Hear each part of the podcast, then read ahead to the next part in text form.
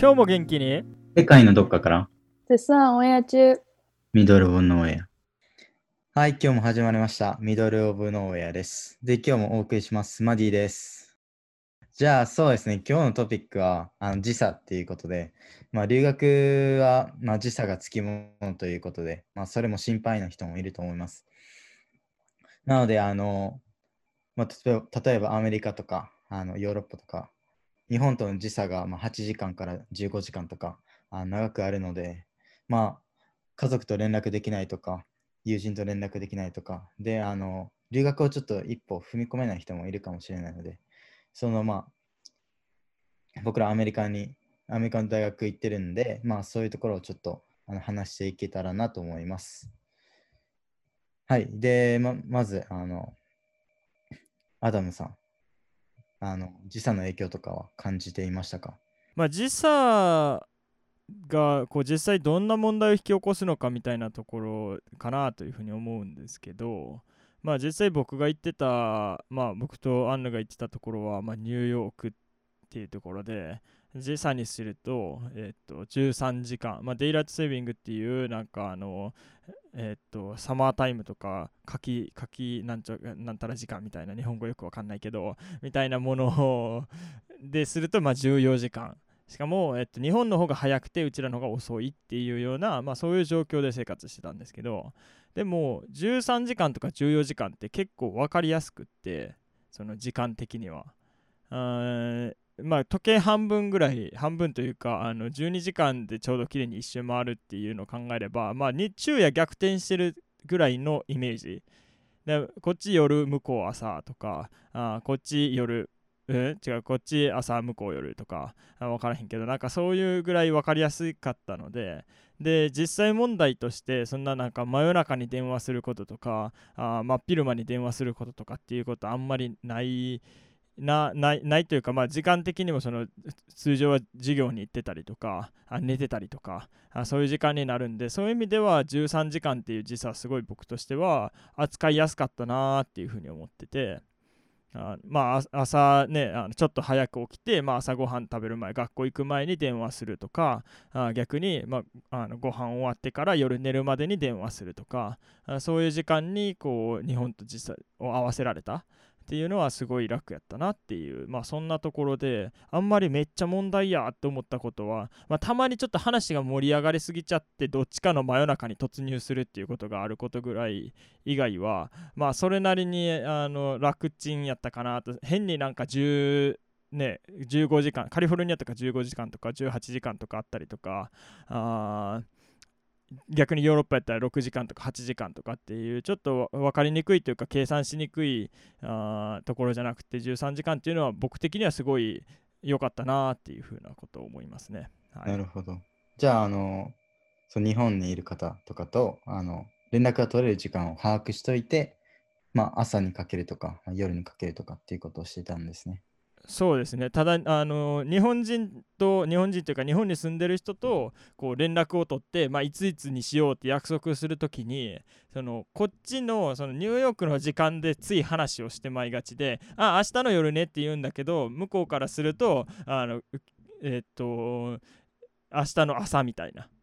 なんかそういう感じのこうことがあるんであの日本の人と喋るときは頭を回転させてあの日本時間で何時とかいう風にちょっとちゃんとその前にあの主語みたいに置いとかへんとお互いに混乱していくっていうことがあったんで結構それはあの文字媒体でするときも電話するときも電話というか、まあなんか、あの打ち合わせしていくときも、あ日本時間でとかアメリカ時間でとかっていう、あのその時間の設定みたいな、その時間のスタンダードタイムっていうのを決めて、えーどっちかで合わせてっていうようなことは、まあ意識してたかなっていうふうに思いますね。なるほど。まあ僕らもあの日本とあのアンヌさん今ニューヨークにいられるので、アンヌさん今朝話してて、僕らあの夜話してる形ですね。まあこれも時差が影響してて。でもまあ合わせられるので、まあ大丈夫ですけど。ではあの、アンヌさんはその時差の影響とか困ったことはなかったですか？あー今そのマディが言ってくれたけどやっぱりパッと今思いついたのはこの収録をしてる時に私は朝であの2人は今日本にいるから夜になるとやっぱりまあなんだろうその前の予定とかあとね、まあ、夜大体夜にやると夜のさらに後の予定がない人たちがいて逆に朝の人は朝その後に日が始まるから、まあ、ちょっとそういうところはあるけどただまああのニューヨークはたまたま、まあ、昼夜逆転だからそうそれこそその,、ま、そのさっきあの、ね、アダムが言ってくれたけど真っ昼間になんかあるみたいなプレッシャーがないっていうのは、まあ、ビルマとかも普通に自分の授業なり活動なりをして朝とか夜とかに、まあ、電話とかあの連絡とか打ち合わせとかできるっていうのはあの変にそう5時間とか6時間とかの差があるよりかはやりやすいのかなっていうのがあって、あとはまあ今その Zoom であのオンラインで大学とかやってるところが多いからやっぱりアメリカ国内でも私がよく感じるのはアメリカ国内時差があるっていうのが結構その日本国内にずっといるとわからない感覚だったりしてあの例えばテキサスにいる友達もいるしカリフォルニアとかの方にいる友達もいるしそうするとまあ1時間2時間3時間ここの辺が大体のそのレンジなんだけどそういうふうにあの時差があるとあのちょっとへちょっと考えないと逆に考えないと変な時間にやるとあ意外と合わないみたいなことがあったりとかあの私もなんか最近そのワシントン州そのウエストコーストのワシントン州の人と電話することがあったけど向こうは3時間遅いから私があの例えば昼とかの時間に向こうはで向こうが昼の時間に私がいい感じの時間なのにもうちょっと遅くなったら次私が晩ご飯の時間で向こうはいい感じの時間みたいな感じになることが多くて。だから3時間から5時間6時間あたりの時差だと意外とやりにくいっていうのが思ったよりもあって、うん、で私が高校にいた時にあのアメリカにいる間にイギリスのケンブリッジに行ったことがあるんだけどその時も6時間か7時間だったかな時差がそれぐらいあってそうするとまたちょっとあのすごい微妙。あの行った時もちょっと時差になれるのが微妙であのなんだろう少しずれてるけどあのなんか今日は長く起きなきゃいけないみたいなのだったりとかで次の日結構辛かったりとかして、まあ、その次の日初日からあの何かあったからなんかそれはちょっと思ったよりも辛かったみたいなのがあってでまあもちろん日本に帰った時もあの真逆だから逆に何が起こるかっていうと朝昼は大丈夫朝昼朝と夕方は大丈夫なんだけど真夜中と真っ昼真逆真逆だからその時は辛いんだけど日本に帰ると。まあそれ以外だったら結構あ時差がその多いから大変。なんか時差の量イコール大変さじゃないんだなっていうのはすごく思ったし、うん、だから逆にでうん、人によってはやっぱりここにいてもそのまあそれこそね1時とか2時とか3時とかに寝てる人もいるからそうすると結構あの話が合わないっていうか同じ時差の同じ場所の話をしてても私が例えば早く寝る派だったらその遅く寝る派の人にとっては辛くないことが私にとって辛かったりとか真逆だったりとかなんかそういうこともあったりとかして意外と時差っていうのはなんか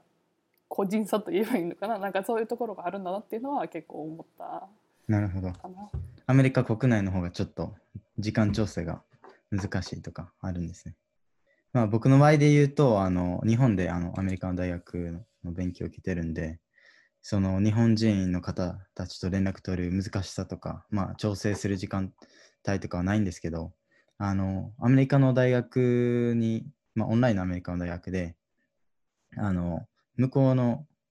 カリフォルニアの時刻にあの大学が合わせていて、で、まあ僕もその大学の時間に合わせるっていうか、宿題を提出するのが、あの、向こうの水曜日のあの11時55分ですね、あのひお昼の。で、まあ、向こうの、まあ、カリフォルニアの水曜日11時55分にまで宿題を出さなければいけないんですけど、11時55分過ぎたら、また次の1週間の宿題が出るんですよ。水曜日のカリフォルニア時間で11時。そう、11時55分。昼の。お昼、11お昼やったっけ？時55分。そうよ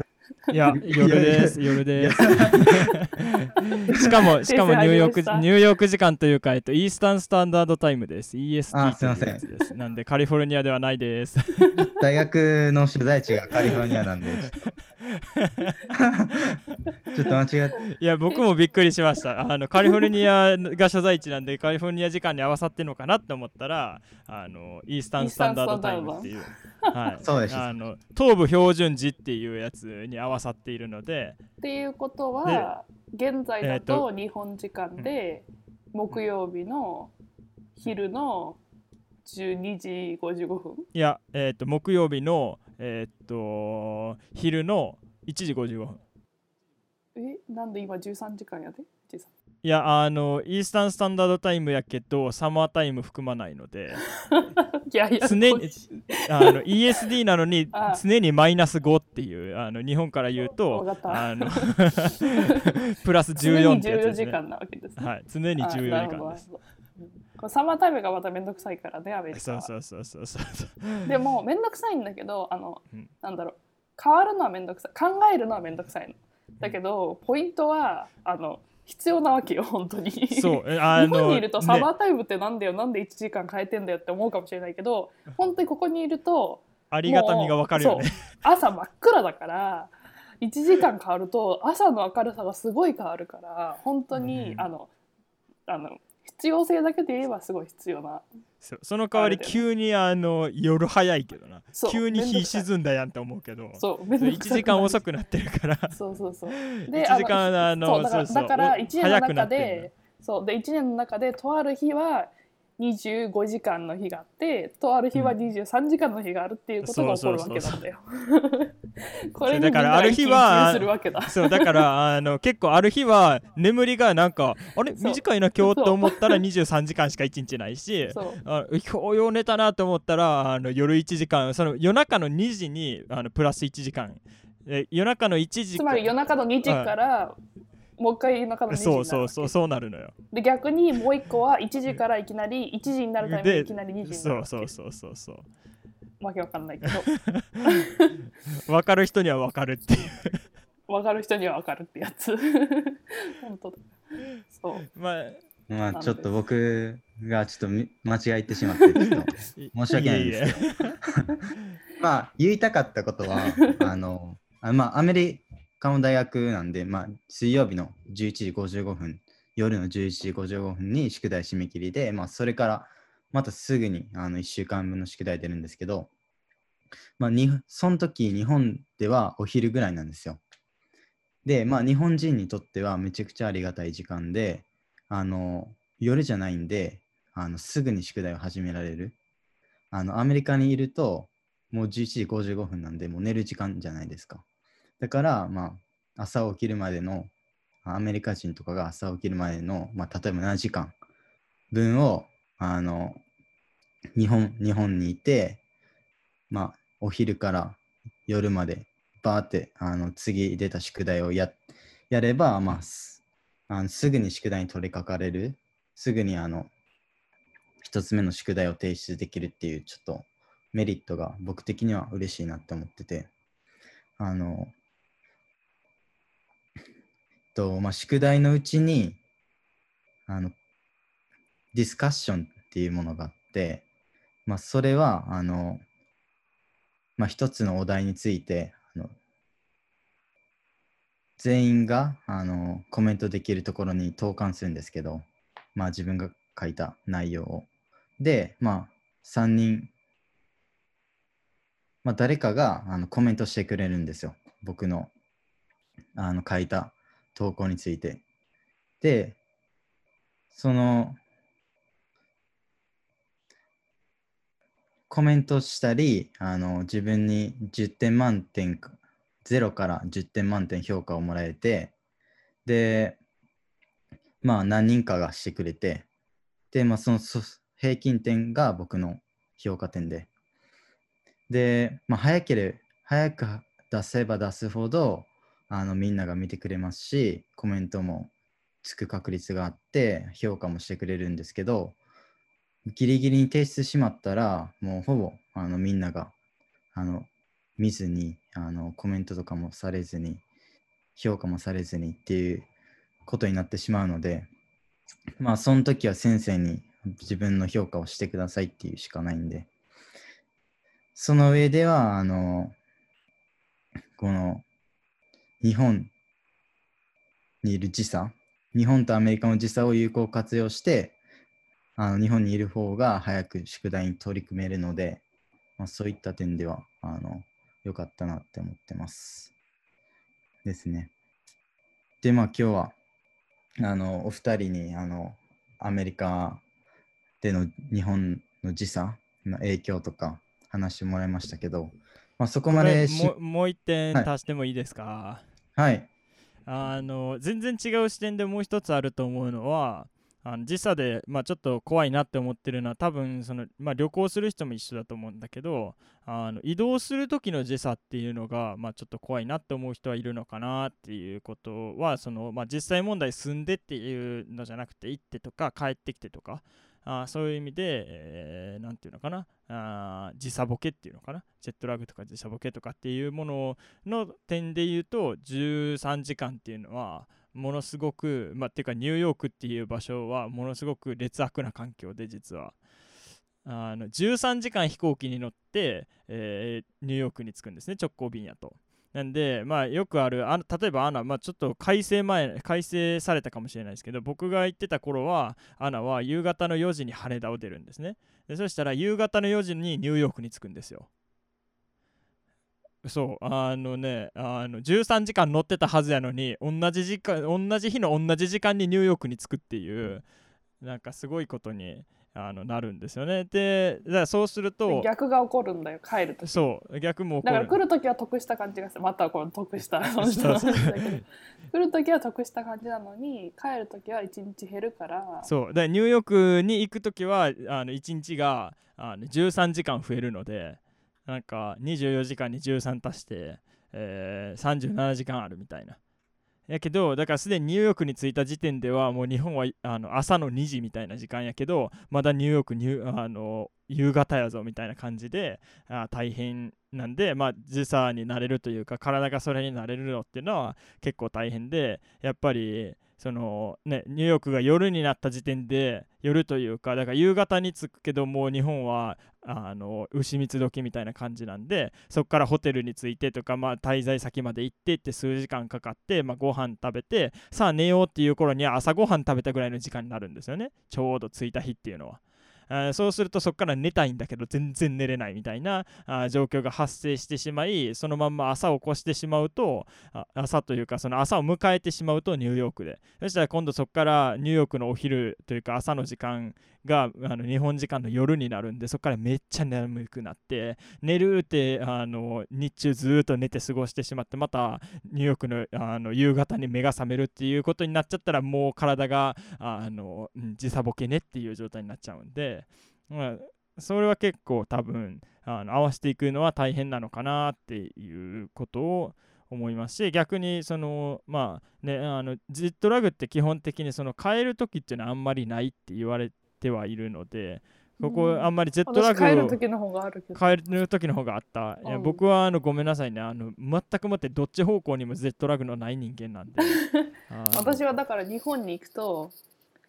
着いた後にまあ疲れてる。私も一応あの、まあ、これ後で聞こうと思ったんだけどあのどうやって解消するかジェットラグを。その個人的解消方法みたいなのを伝えたりとかと思ったんだけど、まあ、それをしたとしてもやっぱり体が結構私はあの早起きタイプだからあの体がもうある程度そのなんだろうリズムに慣れちゃっててそうすると何が起こるかっていうと疲れてるから寝るわけだよね日本に着いてから。疲れてからちゃんと日本の時間に朝寝ようとして寝るんだけどでそこまでは大丈夫。寝るとこまではできる。だけど何が問題かっていうと体が起きる時間分かってるから。夜中の3時半から4時ぐらいに本当にこれいつも同じ時間だけど3時半から4時ぐらいにパッて目が覚めるわけなんて 本当に。だからもうあのしょうがないよねそれは。しょうがないよねっていうかもうあの規則正しい生活をしてる人ほどその営業を受けるわけだからある意味。っていうのはあるよね。えなんかそのみんなはその時差解消個人的な時差解消に一番効果的かなって思う方法はある。えー僕はまあそんなに世界中飛び回ったことがあるわけじゃないですけどなんかまあいつもやっているのはえーっと飛行機に乗るまあだからその日起きただ出発の日の朝もしくはま前日ぐらいからまあ気持ちいいそのむその行き先の時間っていうのをからあのこ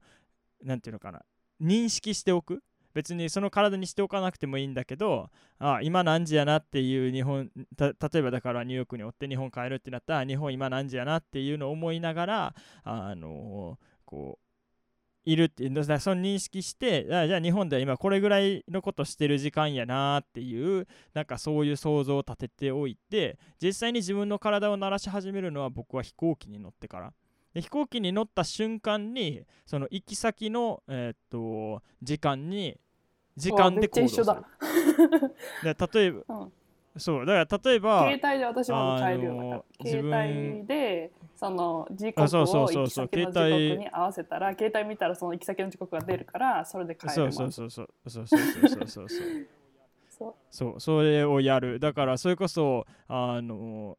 ニューヨーク初めて行った時なんかはその夕方の4時のあの飛行機に乗ってでその夕方の4時の時点でもうすでにニューヨークはなんかあの夜な夜10時とか11時とかなんかそれぐらいの時間あれちゃんと計算したら何時になるんや？3時？あ夜中3時。いや違うサマータイムじゃなかったから夜中夜中え？違うじゃあサマータイムやったから夜夜中2時やな。うんそうそう。それぐらいの時間。そうそうそう。やったからもう飛行機乗った瞬間にそうみんな夕方やからこう3時。離陸してで1時間夜中2時。間ぐらいしたらあの夕食が運ばれてきてんで夜中3時まあ日本時間9時10時ぐらいになったらこうだんだんその夜中2時あのキャビンのライトが落ちてきてうんっていうような時間を過ごしてる中俺はもうあの入った瞬間からあの椅子にドーンって座ってでそのままリあのリクライゼーション全部後ろ倒してあそこは寝ると。んで寝て寝て寝て寝て寝てまあでもどどうせあんまり寝られへんねんけどね。あんまり寝られへんねんけど寝て寝て寝て。んで日本時間のだ11時ぐらいになったらもうみんなあの、まあ、そもそも飛んでるところも夜やし、まあ、部屋のキャビンの中もあのちょっと早いめにあの電気を落として向こう時間に合わせれるようにちょっと早めに電気が落ちるから11時ぐらいでもう暗くなってんのね。薄暗い感じのあの常夜灯みたいになってるんやけどその頃から起き出してボリボリと持ってあの機内食に持ち込んだもん食べ、えーそっから映画をひたすら見あのみんなが寝てる間俺ずっと高校と画面光ってあの映画を見て向こうに着くみたいな、えそんなことをしてましたね。わかる。私も結構それで合わせてあの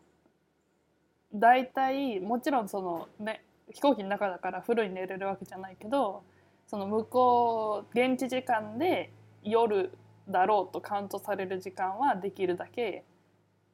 寝るに近い行動をすると言えばいいのかな？例えば休むとかその目をつぶっておくとかなんかそういう感じで体を休めて逆にそうじゃない時間は起きとく。でまあこれは特に日本のアメリカ間だったら使えるあれだけどもう私は結構寝なかったりする。ずっと。寝な寝ないと結局夜に疲れるから寝れるから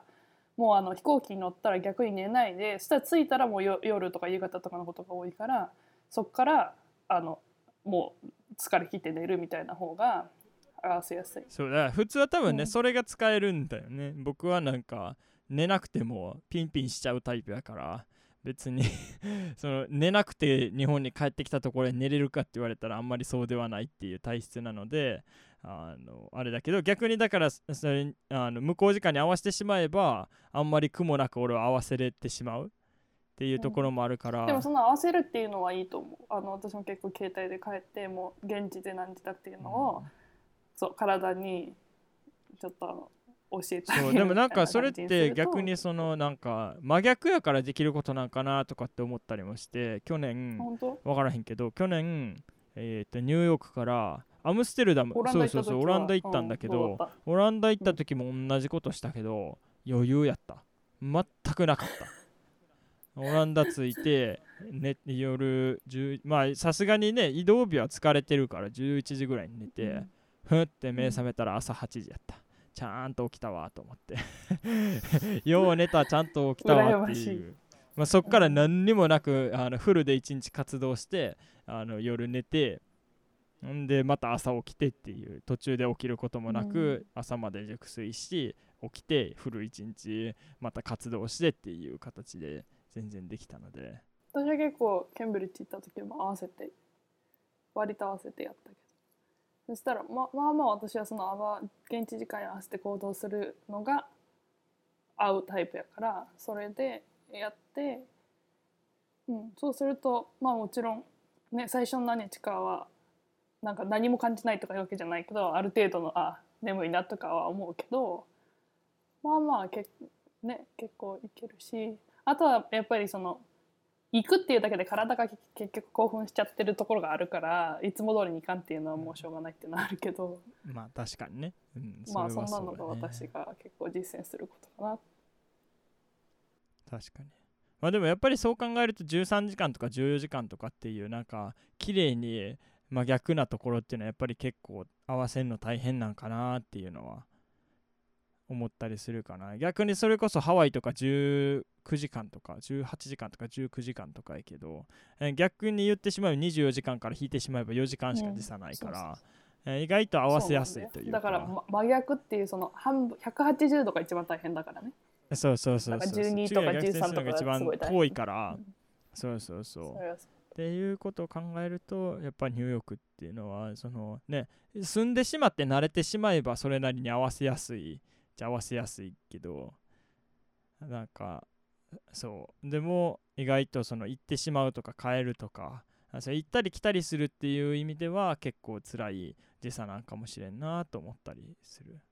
ね、なんかニューヨークにおるとそれこそねあの日本と電話するとかでもし詰めて電話しなあかんとか、まあ、前ちょっとアンヌとやったことあるんだけどあの朝電話しててどっちか寝てる間にどっちかかあのこう打ち合わせでやったこととザーッとやって特にこのミドルブノウェアを立ち上げた頃は結構毎日のように電話してたんだけどその時はあのその朝と夜両方ミーティングしてでどっちかが寝てる間にどっちかがそのミーティングであこれやろうねって言ってたことをやるみたいなすごいあのプロダクティブな 逆にねどっちかが、ね、どっちかが寝てる間にどっちかを絶対起きてるっていう状況やったからすすごい進み方をした。っていうのもあってなんかああそのそういう意味ではすごい楽やったんかなって。これが逆にだから3時間とか4時間とかやったらなんかねお寝てる時間が微妙にずれるとかご飯食べる時間が微妙にずれるとかもあるから電話できる時間少なかったやろうしで逆にはうん。6時間とかでも多分結構合わせれるのが24時間のうちであの1日に1回やったんかなって思うんだけど。6時間とか7時間とか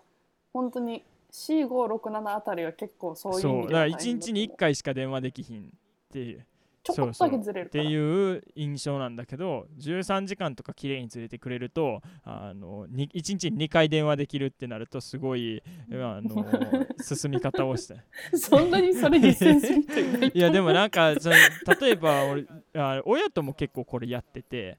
なんかそう。あだなんか親と何かしなあかんっていう例えば書類揃えなあかんとか、まあ、編入のことしなあかんとかっっていう時になんかやってたりとかしてもうん私寝てる間にあの親がその書類揃えてくれて入って送ってくれててでそれもらって私がこっちでまあアプリケーションのやつ全部やってでまた足りひんもんがあったりとかまああれこう連絡してもうちょっと必要なもんとかがあったらそれまた夜に電話してみたいなんでやれると2倍速度で進むっていうのはなんかすごい僕にとってはあのすごい新しい体験やったしなんか、うん、それはすごいよ逆に良かったなってすごい思った。同じ時差じゃなくてっていうか時差があったアドバンテージかなって思えるぐらいすごい良かったことかな、うんまああんまり使えるシチュエーションなさそうやけどね。そうあとはだから気をつけなきゃいけないのは締め切りとかだよね。ももしどっちかの国にいてどっちかの国の先の締め切りとかはその先の宿題みたいな感じで気をつけないといけないからそこら辺はやっぱりでもそのいろんな時差がある環境になれる。別にその時差自体の時間帯になれるってことではなくてその時差があるっていう生活になれるとその辺も結構あのうまくできるようになってくるし計算も私もだから日本の友達と最初は電話する時に1個ずつ数えてたけど123何時間だっけみたいな数えてたけど最近はもうパッと分かるようになったしなんか感覚で分かるようになったしあと面白いのはさっきアダムがちょっと言ったこれは余談だけどサマータイムじゃない時間の方が短いんだようちらは。だからそれまたややこしかった。13時間がサマータイム。そうそう。逆やね。サマー時間がない方が特別やから。短いから。サマー時間ない時は14時間である時は13時間。もうすぐ終わり。ます。サマータイムっていうからその時間が特別なんかなと思ったら違うん。確かに。まあ今度なんかサマータイムはサマータイムで一つエピソードを作るのは楽しいかもしれへん。多分すごいいっぱい話したいことあるかなっていう感じがするんで。うん。まあ一つ僕からあのアドバイス的なものとするならば、まあ、行く先それぞれにその先ちょっと EST っていうイースタンスタンダードタイムっていう、まあ、ショートコードの名前をちょっと出したんですけど、まあ、そういう名前っていうのがそれぞれの時差のこう帯のところについてるの日本は JST っていうジャパンスタンダードタイムっていうのがあったりとかそのスタンダードタイムっていう表記があってでそれでプラス何ぼとかマイナス何ぼとかっていう風ななんかそういうまあ基準みたいなのがあるので実際にその時差をこう活用っていうか実際に時差があって、まあ、それと向き合っていかないといけないっていうかそれどうしてもこう deal with it ってななんていうのなんかこうやっぱり向き合っていかないといけないかな。そうそうそうそうそう。みたいなことををしないといけない時にはなんかそういうのをちょっと頭に、えー、片隅にでも入れておけたりとか、まあ、相手側と自分のところとっていうのぐらいはあの入れておくとすごくそのまあ計算する上でね何時間とかって覚えててもあのまあいいんだけどそういう時間のこう見方をできるとあのいいのかなと。僕は留学時代あの世界5カ所であの電話をするっていうグループを持ってて世界5カ所ニューヨークカリフォルニアえー、っとイタリア日本でハワイ5カ所で電話するっていうのをやっててそれぞれの時間が違いすぎて合わせるのがめっちゃ大変やったんやけどでもそれもそのなんかあの EST とかああの JST とかっていうのであやれば結構分かりやすくあの可視化できるのでなんかそういうのも一つこう覚えておくといいかもしれないなって思います。はい。ありがとうございます。まあ今日は時時差の話だったんですけど、